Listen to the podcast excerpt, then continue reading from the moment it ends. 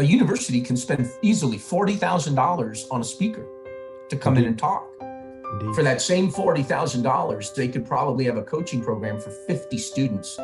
Every one of those students would be positively affected by that. Whereas two days after the speaker leaves, there's not much left there.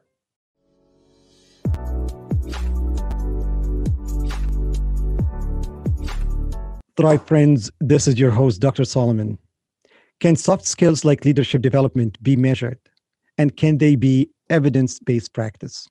Today, I'm joined by a special guest, and I truly mean it, who will help us answer this question. A retired Brigadier General Tom Kolditz led the Department of Behavioral Sciences and Leadership at West Point for almost 12 years. He also served for two years as a leadership and HR policy analyst in the Pentagon. He's a fellow in the American Psychological Association and a member of the Academy of Management. He's also the founding director of the Doerr Institute for New Leaders at Rice University, which has been recognized in 2019 as, quote, the top university leader development program, quote, by the Association of Leadership Educators. General Tom Kolditz, welcome on Thrive. Thank you, Dr. Solomon. Thank you for joining me today. One of the best leadership courses I had was with a retired general. If you know George W. Casey Jr., who was the chief of staff of the US Army 2007 2011, and it was about the leadership in VUCA world. You know, I do know him. Uh, I was a serving colonel when he was our chief of staff. Uh, he was very well known. Uh, he had incredible experience in uh, not just the US, uh, but also in the Middle East, uh, as you know. And uh, he knows a lot about volatile, uncertain, complex, and ambiguous situations. And so I'm sure that it was a productive discussion that you had with him. It was truly amazing course. And let's start now with the title of your latest book, Leadership Reckoning. The title really caught my eyes. And I'm curious, what is a reckoning in leadership? So, leadership reckoning came about when we began to study how universities, colleges, and universities develop their students as leaders. Mm-hmm. And we did a year long study. I had a full time researcher on it.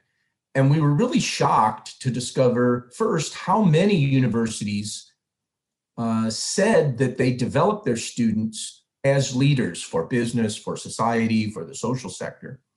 And then how few of them followed through on that promise in any kind of coherent, organized fashion. Uh, we found it to be fundamentally untrue.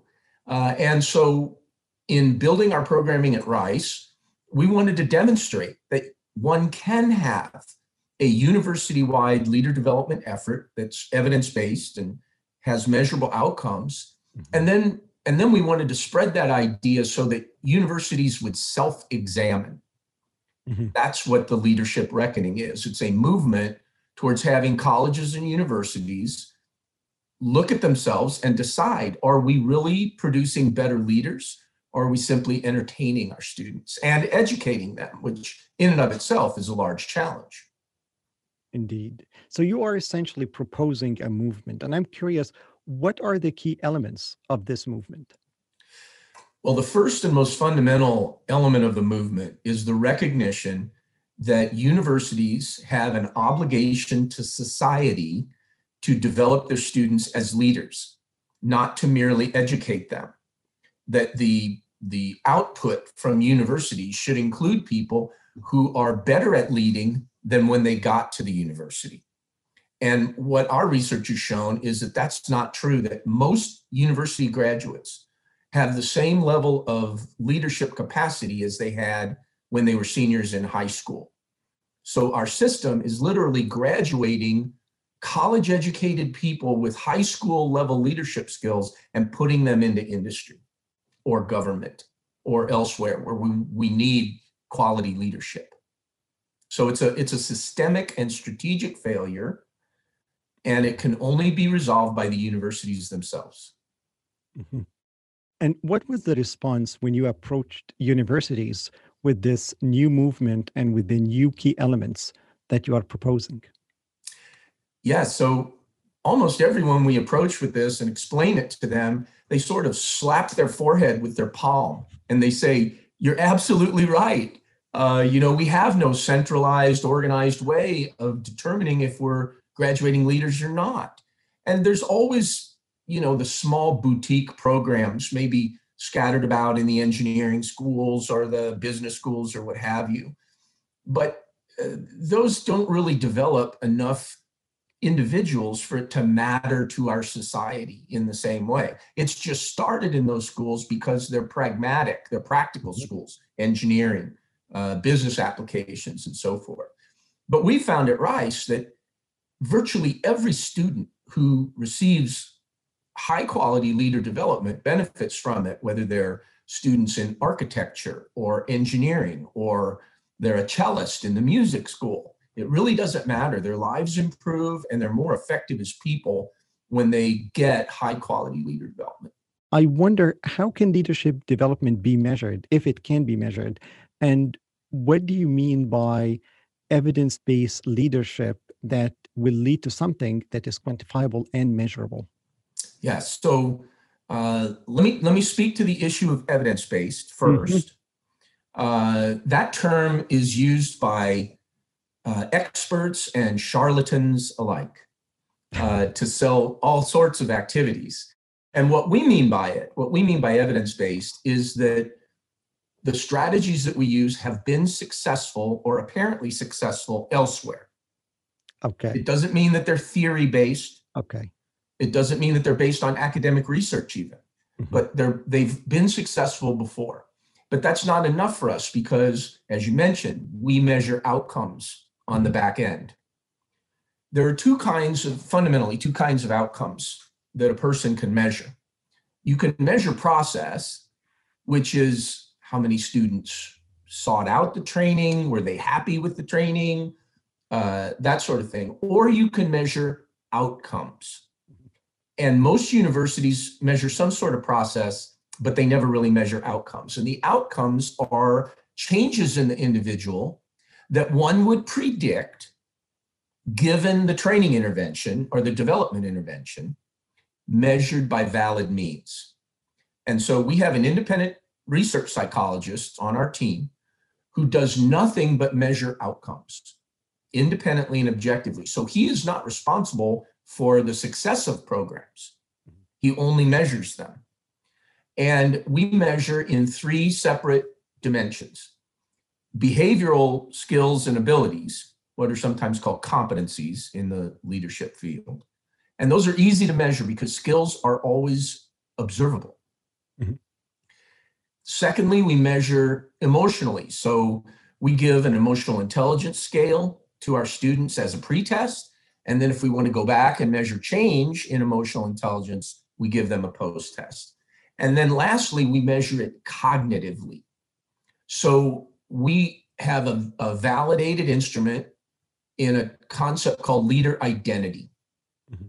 And that that that's what it sounds like you know does the person have an identity of a leader do they think of themselves as a leader do they are they confident in their skills as a leader do they intend to lead in the future mm-hmm. Now you'll notice that i talked about behavioral measures emotional measures and cognitive measures mm-hmm. i didn't specifically say we were measuring leadership and that's where people get into trouble or, or have a, problem because there are probably a thousand definitions for leadership. Mm-hmm. So it's it's really very hard to measure a construct that, that that's that nebulous. But what we do know is that there are certain characteristics and behaviors and beliefs that are held by people who are leaders, mm-hmm. who are leading in business, society, government, and so forth.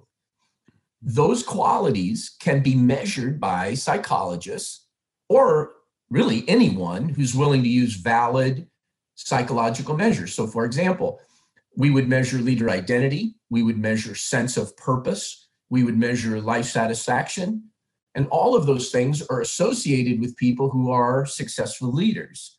And so when we give a training intervention and we measure those things and we see positive change, we've measured how the individual was developed. We've measured that person's development. Now, arguably, we haven't measured leadership, but leadership really isn't relevant to a human being. It's their beliefs, cognitions, behaviors, emotions that are relevant. And so the, the measurement focus has to be on the things that we know a lot about, which are psychological variables. And we use validated psychological instruments to pursue that in a pre-test, post-test. And then for the mm-hmm. for the research buffs that are out there, the other thing that we do that's very important is that we use a time series design in our measurement.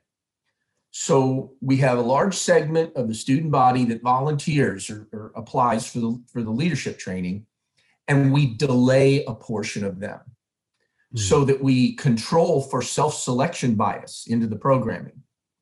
And by doing that, we know that what the changes that we're measuring are caused by, not just correlated with, but caused by our training and that there isn't a bias just because people have sought out uh, this sort of development. Mm-hmm. So the measures you are using are based on both academically validated scales in psychology, which doesn't surprise me. You are a PhD in psychology, and also empirical evidence based on what worked with others in the past. Correct. Yeah. And let's take a step back. You talked about measurement and you talked about how you, we can assess whether someone has the capacity to be a leader or whether they have done a good job as a leader. But we didn't talk about teaching leadership before we assess it. And I noticed that you do not teach classes per se. I wonder whether you think there is a place for classes on leadership. Absolutely. Mm-hmm. Uh, and, you know, leadership is taught as a class, as a topic in organization behavior, organizational psychology, and so mm-hmm. forth. And it's a terrific field to study. Mm-hmm. Uh, you, you can learn a lot. Mm-hmm. But there's a difference between gaining knowledge about leadership and being developed as a leader so that you can practice it. Exactly. And so courses that are taught in leadership have to really have both those aims if they want to say that the course made better leaders. So the usual measurement that's done on a leadership course is a course evaluation. Mm-hmm. And that usually has to do with learning objectives, whether it's learning about leadership theory or leadership history or leadership practices. Um, but there is little correlation between simply having knowledge about leadership and being developed as a leader. So it's mm-hmm. not that it can't be done in a class, it's that the professor has to, first of all, know how to build in strategies that cause the exercise of certain cognitions or behaviors or, or what have you, and then measure that separately from measuring the success of the class in a traditional way. We love people who teach leadership classes. We think it's great. Our mission at Rice is to develop Rice students as leaders. So we have to use the most efficient means of doing that.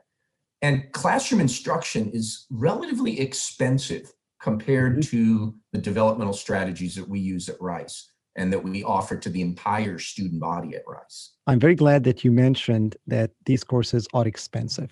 And that leads me to ask you the question what if there are no funds available for leadership development in a university or a business institute?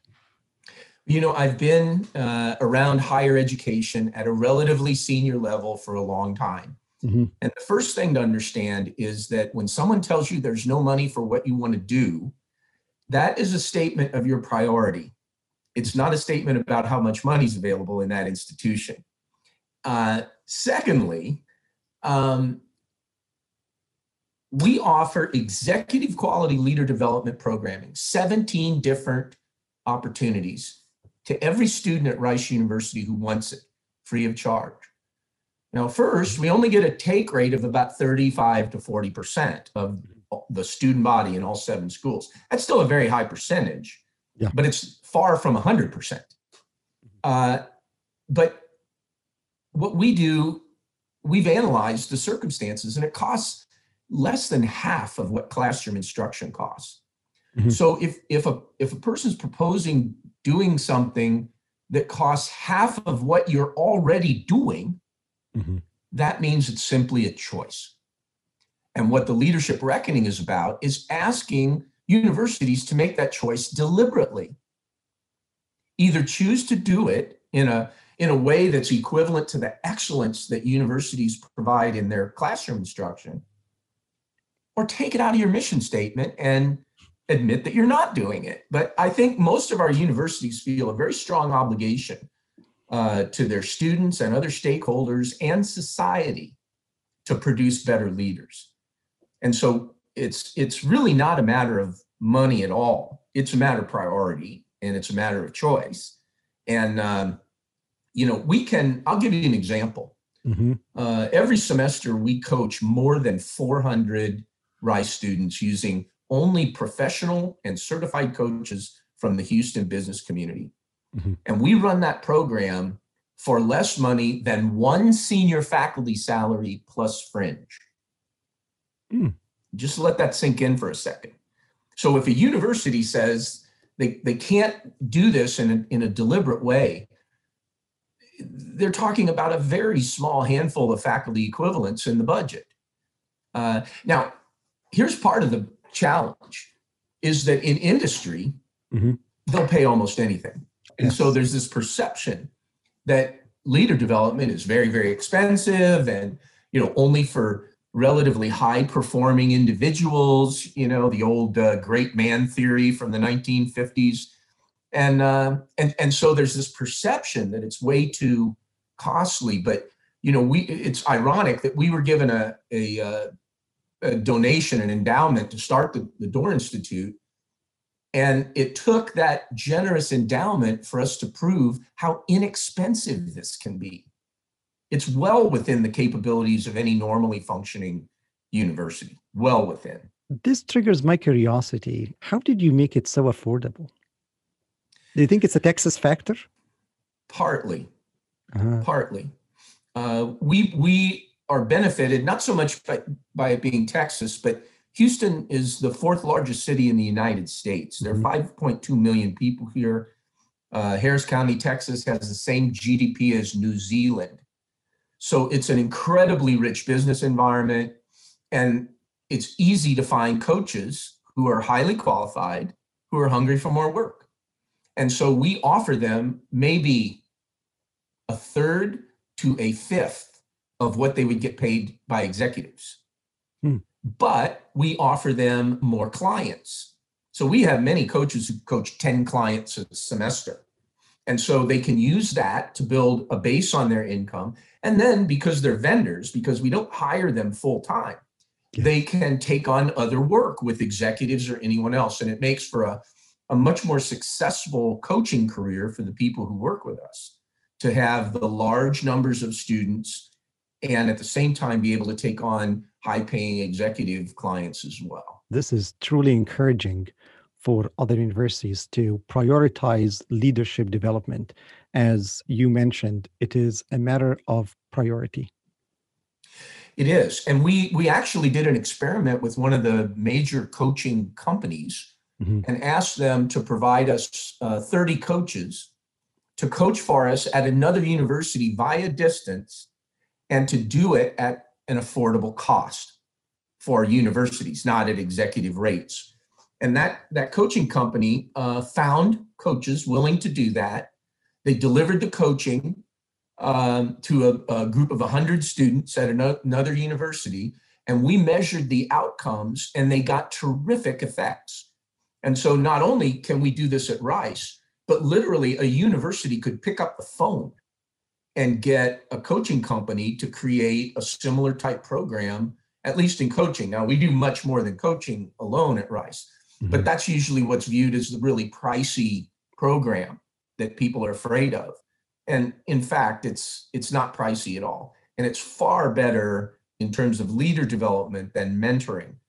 Mentoring is good for career development. Uh, it's good for uh, supporting people emotionally. It's it's terrible as a leader development tool. Uh, if and you know if you draw a distinction between career development and leader development, a lot of what happens at universities now, especially in the engineering schools, mm-hmm. tends to fall by the wayside because it's so much focus on engineering as a profession mm-hmm. that a lot of the broader leadership principles get left behind. I couldn't agree more. And this can extend to other professional schools. I wouldn't say that medical school is uh, in any less problem than engineering. There is a big gap needed to be filled for leadership development. Tom, you have been in leadership development for so many years, both in academia and in the Army. And I'm curious, what have you observed as the most effective strategies for leadership development? Hands down, the most effective strategy is for trained people to work with those being developed in the context of what they're already passionate about or their work. Hmm. So we see this movement in industry moving away from the large corporate universities and having professional coaches work with executives in their roles. Mm-hmm. In, in university settings, like at Rice, mm-hmm. our coaches work with students in the context of their passions and their interpersonal interaction. So an engineering student is coached in the context of their uh, project team, engineering project team. A mm-hmm. cellist would be coached in the context of the quartet or the orchestra. Uh, architects are coached in the context of their design teams. So this is not just the best way to develop leaders in universities. It's it's a trend, mm-hmm. uh, and I discovered this at West Point. Uh, West Point has a group of people called tactical officers. They are young Army officers who don't teach classes, but they help train the cadets to run operations like land navigation courses or the cadet laundry or uh, uh, rifle ranges and what have you. That's where the real leader development happens in at West Point or at, at most uh, military universities. So it's it's getting a trained individual, not a mentor, not a general faculty member, but someone that knows about leadership and leader development to coach and and work with people that are interacting in an interpersonal environment. That is hands down the biggest effects that we get from all of our programming. We also get good effects from multi-session workshops that have application in a two week period in between the workshops because it's this applied learning that creates the right skills the right cognitions and so forth what are some of the things that we have not found to work very well? Speakers. You know, many universities have these speaker series where people come in and talk about leadership. We can't find any evidence that it does anything. Um, you know, there are other things, uh, the, the small seminars uh, that have no applied aspect to them. They're very interesting. People love them. They don't work. Um, they don't. They don't change the way a people a person can lead.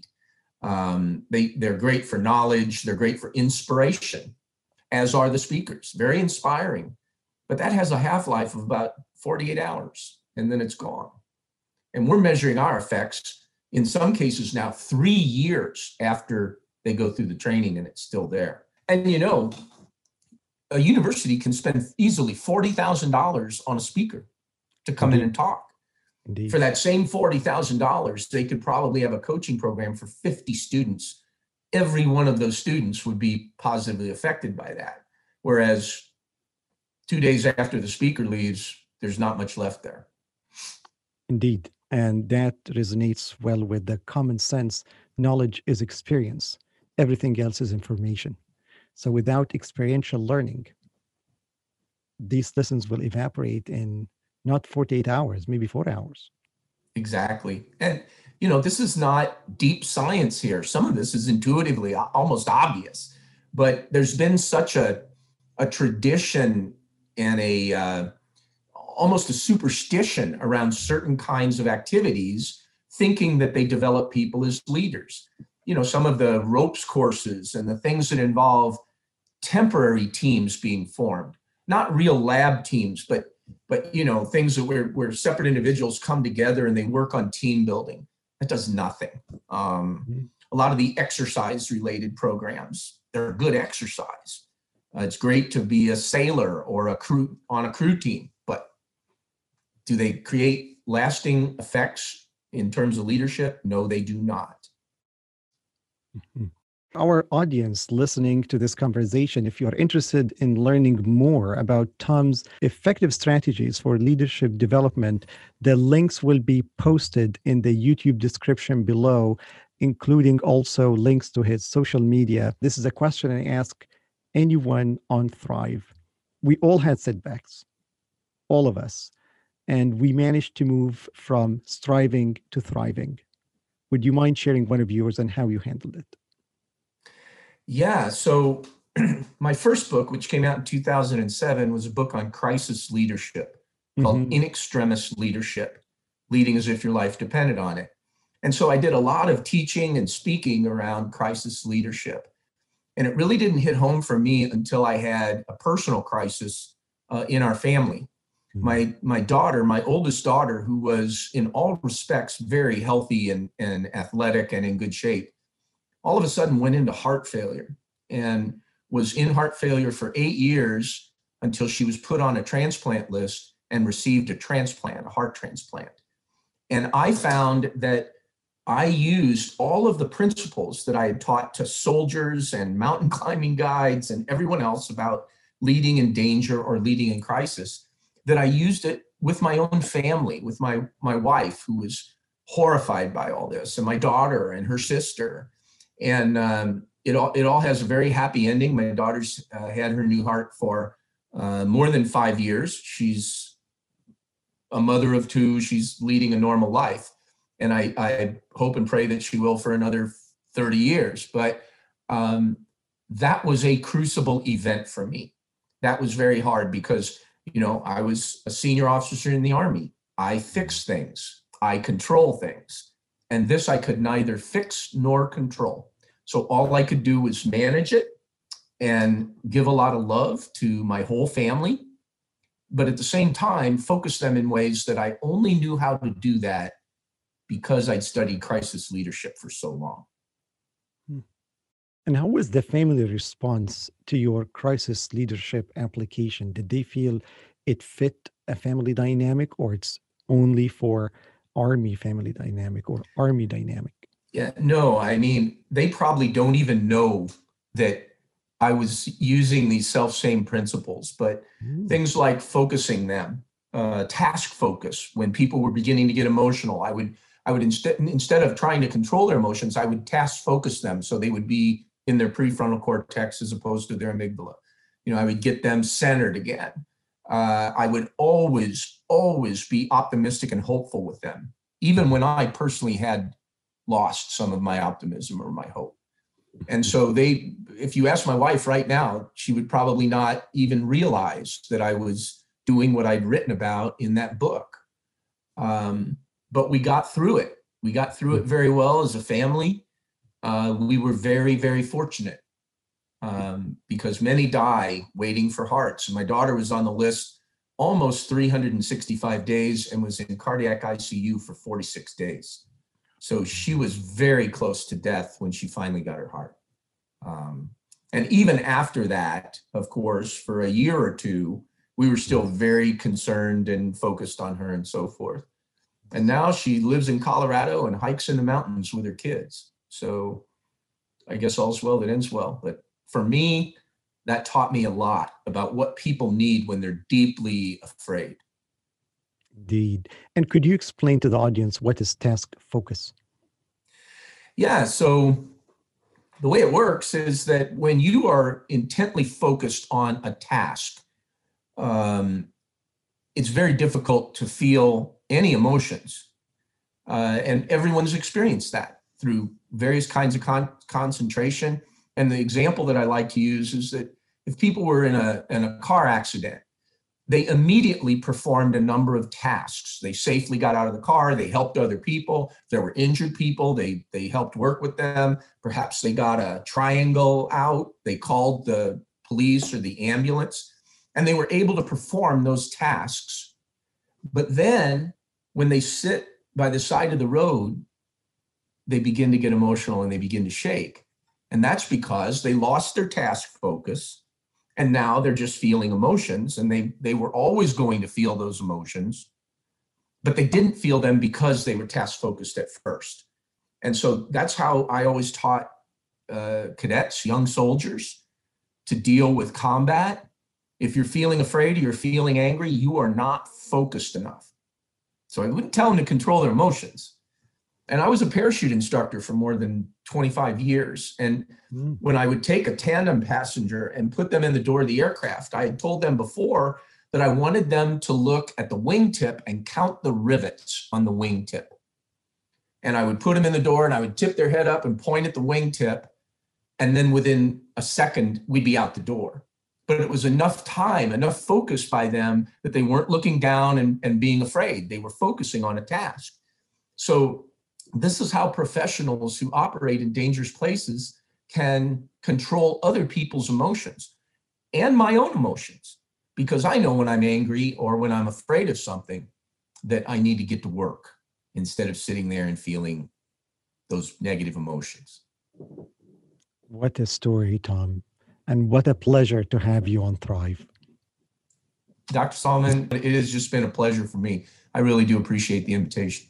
Thank you very much. People watching us, keep safe, keep motivated, keep resilient, and see you in the next episode of Thrive. Thank you.